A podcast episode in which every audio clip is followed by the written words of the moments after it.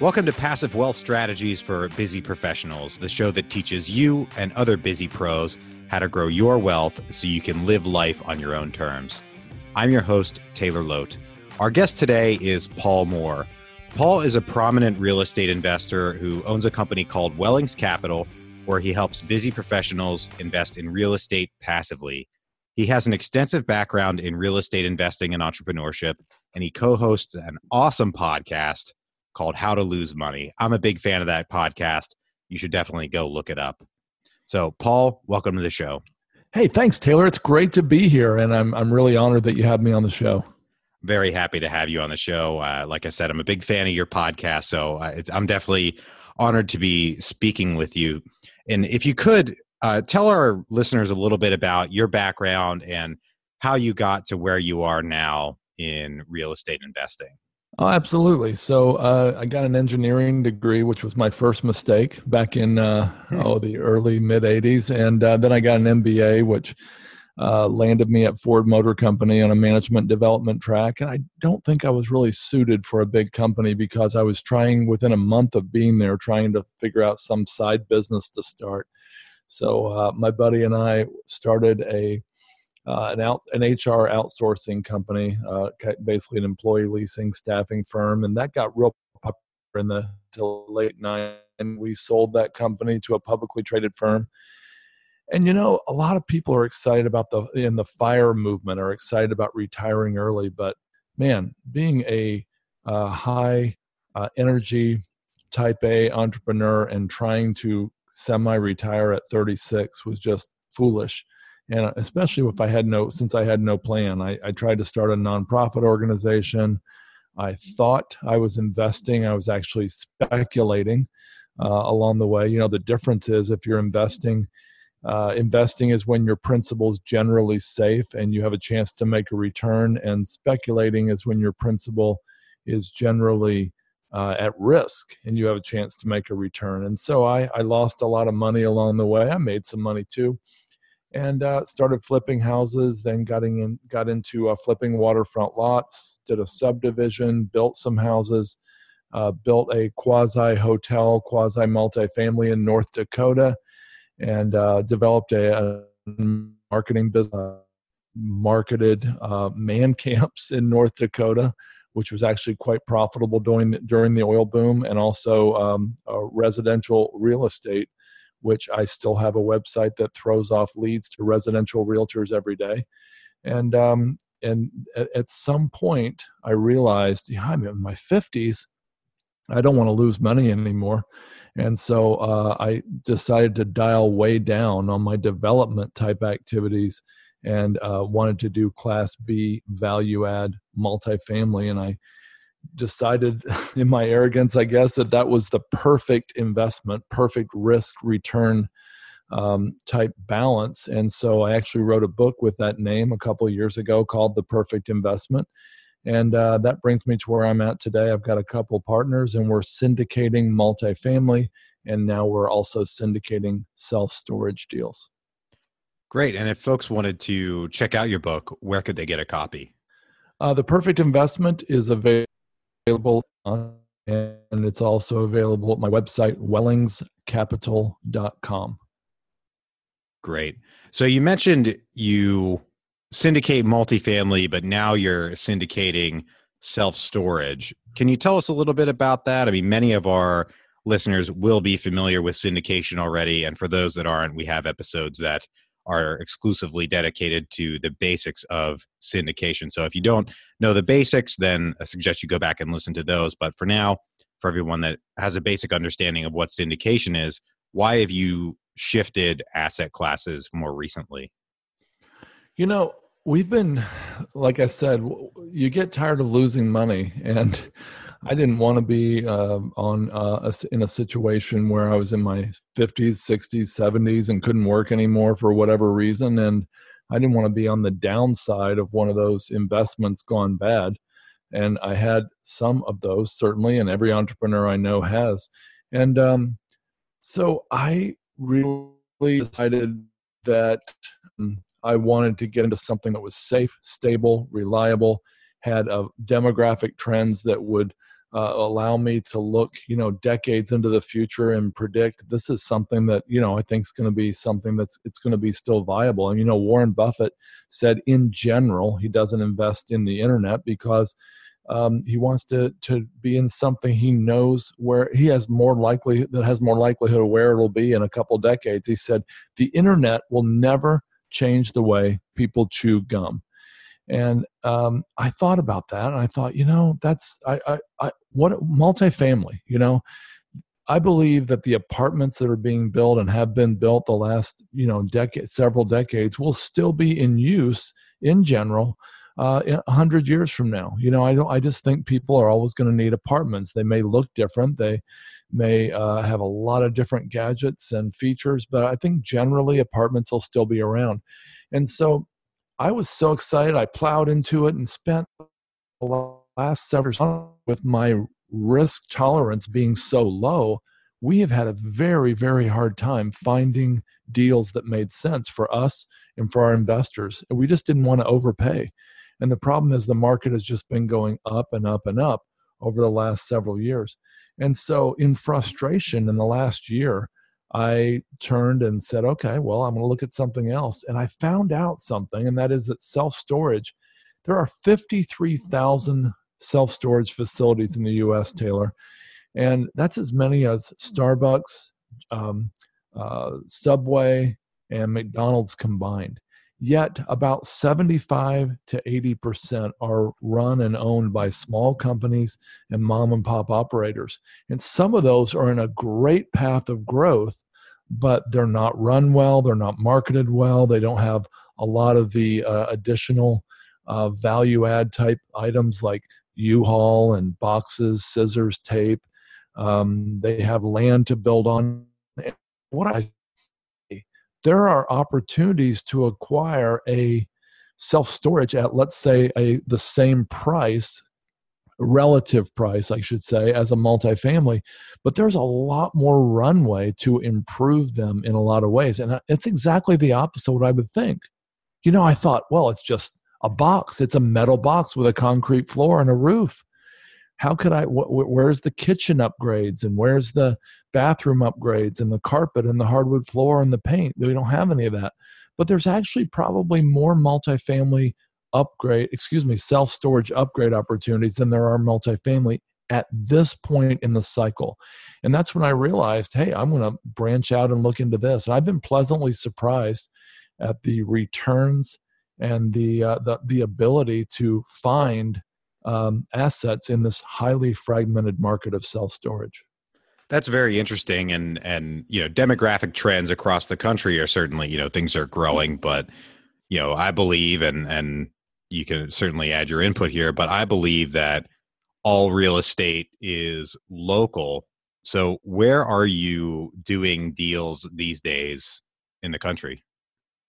Well, you know, that's really another interesting thing, and that is in in multifamily, we really wanted to be in these really high growth markets like Raleigh, North Carolina, Charlotte, Greenville, um, places like Atlanta, Dallas, Houston, and San Antonio. And we were really, really rigid with our. We don't want to go to small towns and all that. And what we found, and we have done some other towns that have, you know, decent growth, like Lexington, Kentucky, but what we found is for self storage, you don't have, I'm not saying all that's out the window, but I am saying there are a completely different set of criteria used in evaluating a location for self storage. And there are criteria like this across the US, on average, there's about seven square feet of self storage per man, woman, and child in a three to five. Just a ring anywhere and say, okay, is this a possible location for self storage? Um, Naples, Florida, for example, a friend of mine drew a ring around a certain part of Naples and realized in a five mile radius there was zero self storage. Wow. So he found a piece of land, he built self storage there, had ma- it was massively popular and he was able to sell it. Investors made like a 4x return in 2 years if i'm not mistaken. And of course leverage in syndication is what allows any syndication to get those kind of massive returns. Um, but uh, that's another story. But anyway, for as far as self storage, we're looking at places with high visibility on roads with high traffic count in rings that have less than, let's say, seven square feet of self storage per person. And that varies. Like in Florida, it might be Florida, Texas, California, because they don't have basements, uh, they don't use their much.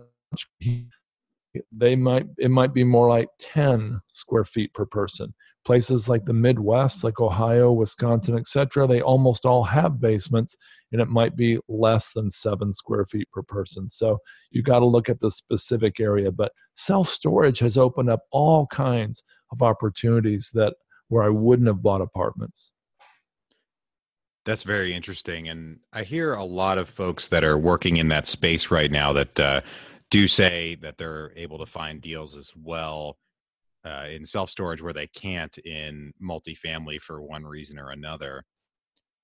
So, as far as you know, for the for the listeners that are potentially interested in being, a, you know, using this as part of their passive wealth strategy and potentially getting involved, whether with you or say anybody else out there that's syndicating self storage, you know, how can they get started in terms of maybe finding syndicators, understanding the deals, evaluating deals? You know, what would be maybe the first two, three steps that someone should take?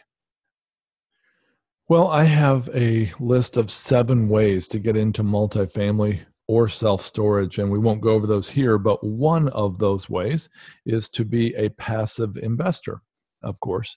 And investing passively has at least two paths that I can think of. One would be if you plan to invest once or twice, find a great deal sponsor uh, and invest with them. Go meet with them face to face, pull their crime you know and credit scores get get to know them google them get to know them really well and then consider investing with them and trusting them on the deals they choose now the other type is a really active type of passive investor, which means you learn in great detail how to uh, analyze the demographics, how to analyze the location, how to analyze the financials.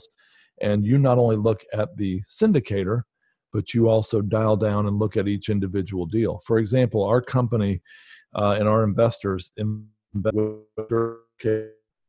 in uh, Bradenton, Florida, uh, recently, and we were really happy to do that. But they had another deal after that that it was in a uh, an area that had a lot of hurricanes, and we just felt a little hesitant to invest there. So we actually the numbers looked incredible but um, we were just a little more concerned, and we thought our investors might be concerned about the hurricane risk. So, those are the two ways to do that. As far as finding those great syndicators, um, hmm, I would say perhaps check out Self Storage Academy. The Self Storage Academy is not only a great place to get a preliminary or even a deeper education about self storage investing, but it's also a place to find uh, deals uh, if you get involved with them. And there's a great guy named Scott Meyers who's who runs the Self Storage Academy, and um, I really recommend that uh, people check that out. That's the best place I know to get self storage education. Absolutely, I think as a passive investor, it's just as important to get educated as it is if you're going to be an active investor. So you can evaluate the deals on your own and then you know these the the best deals aren't exactly just out there waiting to be invested in. You need to go find the folks that are doing those deals. And like you said the best way to find them is going straight to the place where they get educated and you can get educated as well. So i, I think right. that's a great idea. Yeah right. So as someone you know you you sold a company to ford you've had success in multiple businesses over the years. My guess is you don't need to work anymore. So why are you still working to put it bluntly? What what keeps what gets you up in the morning?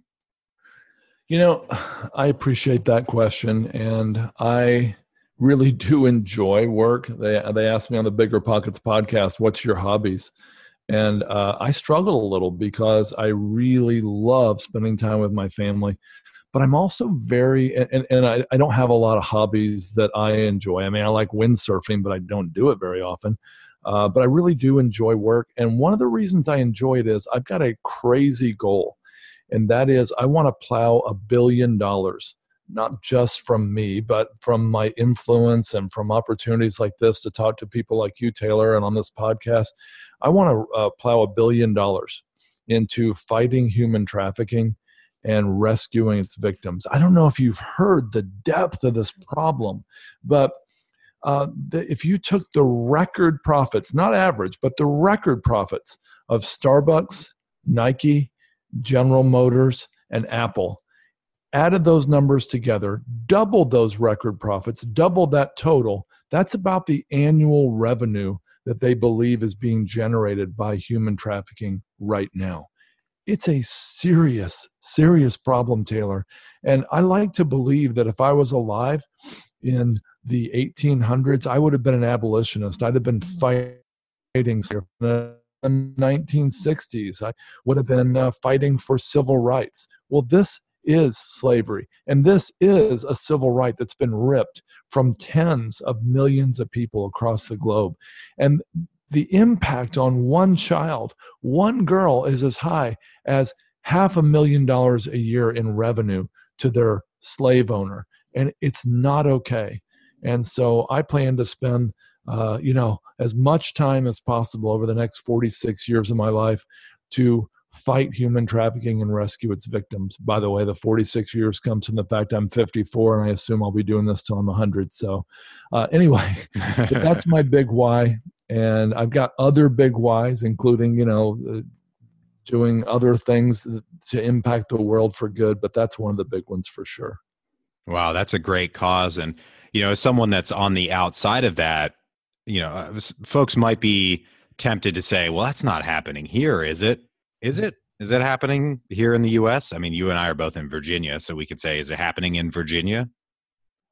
You know, Judith, Dr. Judith Reisman, R E I S M A N, has written books on this. She's been out onto this since the 70s, since before it was ever probably called human trafficking. She's probably the foremost expert on human trafficking. And I just met with her recently, and she said and, and I'm thinking of another guy now in uh, California, Greg D'Angelo, who's fighting trafficking. Uh, they they've said, you know, it's really hard to figure out how much is going on in the U.S. It is absolutely happening. You know, some people say it's like one out of every 200 people in the U.S., and other people say it's one out of th- tens of thousands. I don't know how many it is, but it is happening. And anybody uh, on this uh, who's listening to this podcast who lives near a major highway, whether it's I 70, I 10, uh, whatever it is, you probably have heard stories of it happening in and near your town. And um, it is, it's happening. But the good news is, and there are people who are rising up and saying, this is great evil and we won't stand for it. One thing I'm doing is I'm actually on the board of a group called Freedom Place freedomplaceproject.com is our website, and we are actually planning to build a billion dollar office complex. The prototype will be in Dallas, that'll be the first one. And our goal is to, I mean, actually, we are going to donate 100% of the syndicators, of the developers' profit to fight human trafficking and rescue its victims. And then that'll be a prototype to do it in many other cities across the US. So um, we expect to give away a hundred million or more per office um, to do to fight trafficking. Wow, that's really incredible. If folks want to get involved, you know, learn more, all that good stuff. What's uh what are a couple of good resources? I mean, you said freedomplaceproject.com is your website. Are there any others that you would recommend that uh, people check out?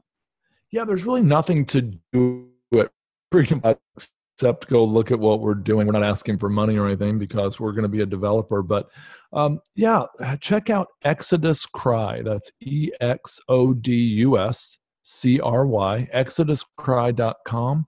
And they've got an incredible movie, which was the eye opening moment in my life on this. And the movie is called Nefarious or Nefarious, however you want to say it.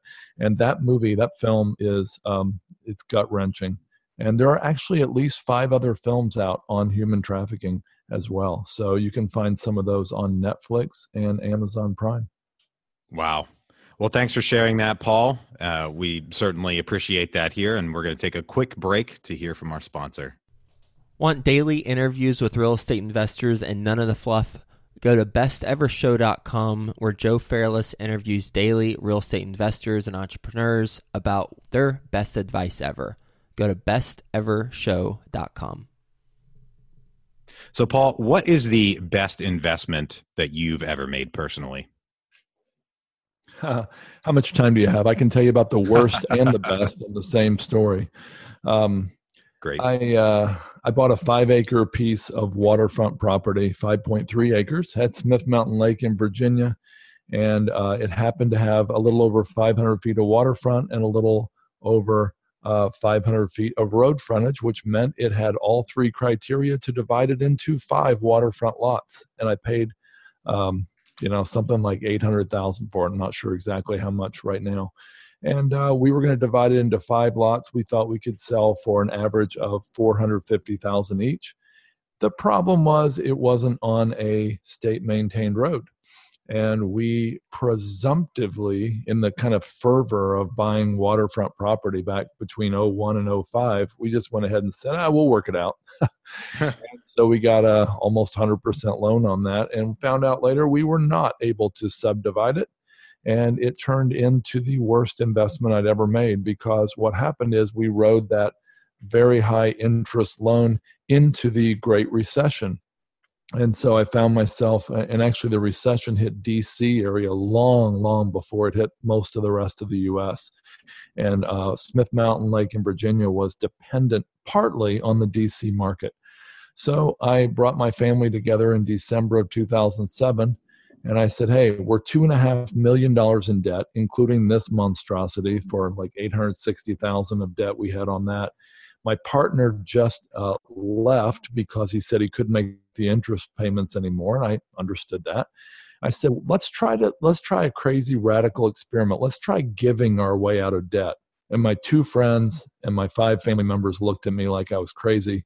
Um, and uh, I said, let's give our way out of debt. Let's just start giving radically and generously and see what happens. So we did that starting January 1st, 2008. We acted pretended like we had half a million dollars in income, which we ended like we had uh, all kinds of excess money to give, and we started giving really generously to charities and church we were involved in. And we, uh, four weeks into that, I met a real estate developer at a Subway restaurant, and um, started chatting with him and he said hey have you ever tried dividing that five acres using this law and I said, Oh, no, no, no, that wouldn't work. We tried that. He said, No, take another look at it. There might be a loophole in there. Take another look. And I looked and uh, like it was this light bulb moment. And I went before the planning and zoning people two days later in the county and said, Hey, can we use your law that says I cannot subdivide? to actually subdivide. and the lady pulled her glasses down over her nose. She said something like, I've been working here for decades and nobody has ever come up with such an outrageous idea. And she smiled a little and she said, Yes, you found a loophole. No one else has ever found it that we know of. And um, so I subdivided that land. And in the very depth and the cratering of the Great Recession, which was September of, of 2008, I mean, that's when everything was, everybody was in a panic. I sold those five lots for a very large profit. And it turned from the worst real estate deal I'd ever done into the best. And we actually went from two and a half million dollars in debt to debt free in 13 months. Wow, that is something. Yeah, it was amazing. And so it speaks to the power of, you know, I mean, people in other religions uh, other than mine call it karma. Uh, I would call it the law of sowing and reaping, giving and receiving, whatever you want to call it. I really believe it's a universal law. And, uh, you know, I don't believe it's automatic, but I believe it certainly worked in this case. Wow. Well, that is a great example. Who is a top educator that you've learned from? You mentioned uh, Scott Meyers from the Self Storage Academy, but I'd like if we could touch on another one if you have another one. Absolutely. So I believe strongly if somebody wants to go into this more than passively, that they ought to find a mentor. And so uh, I really like Michael Blank, B L A N K. Um, and there's a lot of other educators out there that are great. And I really like 37th Parallel.